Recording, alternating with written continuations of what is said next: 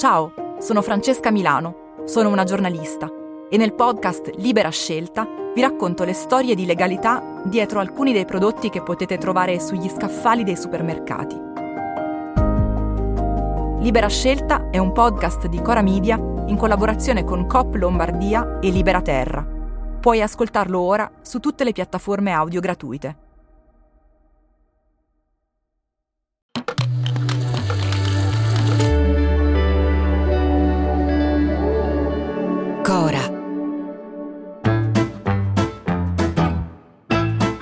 Sono Luca Bizzarri, questo è un podcast di Cora Media e si chiama Non hanno un amico.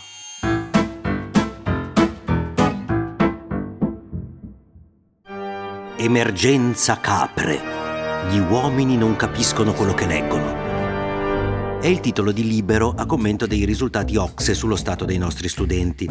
Risultati che dicono che siamo sotto la media nelle scienze, sopra la media nella lettura, che le ragazze vanno peggio dei ragazzi in matematica, che i ragazzi vanno peggio delle ragazze nella lettura.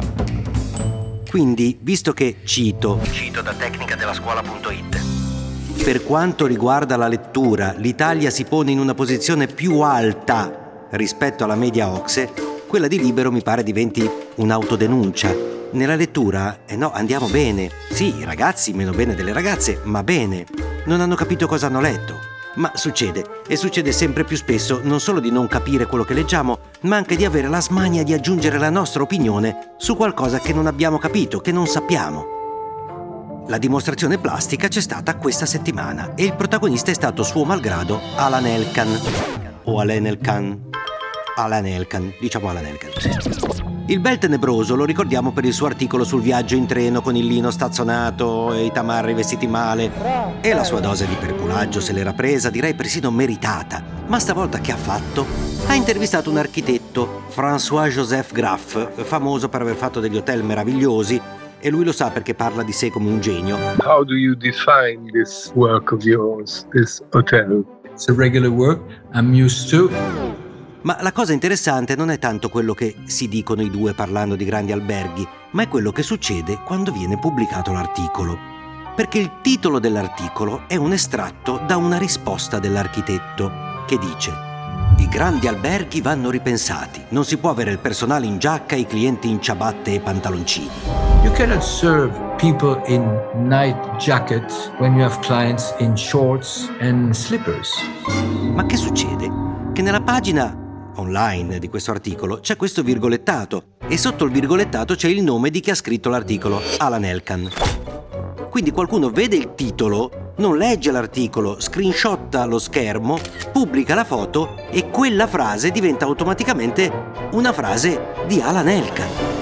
E comincia il perculaggio perché Elkan a questo punto diventa recidivo. Prima quelli vestiti male in treno e poi quelli che non possono andare in pigiama a fare colazione discorso dell'architetto era anche un pochino diverso, ma qui non ci interessa. Il fatto è che per i vari commentatori e opinionisti e opinioniste, vari e varie sui social, l'autore della frase è Elkan. Nessuno si prende la briga di leggere l'articolo, tutti si basano sul titolo e su quel nome sotto. E dici, vabbè, se ne accorgeranno, basta farglielo notare ma solo un ingenuo può pensare che la realtà la possa avere vinta su quel che la rete ha già deciso che sia la realtà, basandosi su un punto di partenza inventato. Infatti, non solo quando un pirla come me scrive ma guardate che non l'ha mai detto, le risposte medie sono eccolo, il difensore di Elkan, come se io, come se io potessi difendere o volessi difendere Alan Elkan, oppure non l'avrà detto lui ma potrebbe benissimo averlo detto, che dici, bah, ma la meraviglia la fa questa volta Open, seguitissimo giornale online, che attenzione titola Il nuovo affondo di Alan Elkan. Due punti. Dopo i lanzichenecchi sui treni, nel mirino i cafoni che girano in ciabatte al Grand Hotel. Attribuendogli una frase che non è sua. E aggiungendo la parola cafoni, che nessuno ha mai pronunciato. Ma meraviglia delle meraviglie, poi se si legge l'articolo, viene detto che sì, la frase l'ha detta l'architetto, ma l'ha detta al suo intervistatore di cui cito è facile immaginare l'assenso. Cioè non l'ha detta lui, ma dai, era d'accordo. E io penso che grazie a Dio qui si parla di alberghi e colazioni in ciabatte, ma se il metro diventa è facile immaginare l'assenso, si può fare dire qualsiasi cosa a chiunque. Se intervisto un pedofilo, qualcuno potrebbe scrivere che intanto, bah, secondo lui io facevo sì con la testa, era facile immaginare che fossi d'accordo.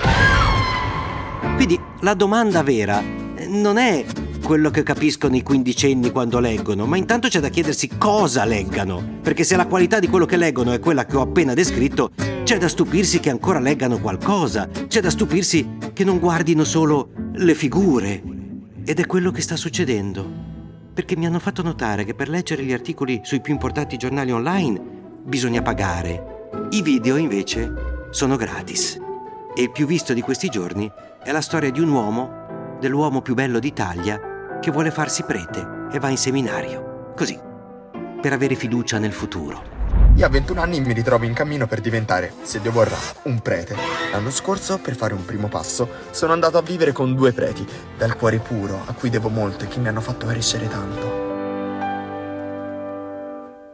Non hanno un amico, torna lunedì. Se volete commentare, se avete idee o suggerimenti per nuove chat di WhatsApp o testimonianze di nuove chat di WhatsApp, potete scriverci a nonanunamico@gmail.com o nonanunamico@coramedia.com. Anche per gli insulti, prendiamo anche quelli. Non hanno un amico è un podcast di Cora News prodotto da Cora Media. È scritto da Luca Bizzarri con Ugo Ripamonti. La cura editoriale è di Francesca Milano. La supervisione del suono e della musica è di Luca Micheli. La post-produzione e il montaggio sono di Filippo Mainardi. Il producer è Alex Peverengo. Le fonti dei contributi audio sono indicate nella sinossi.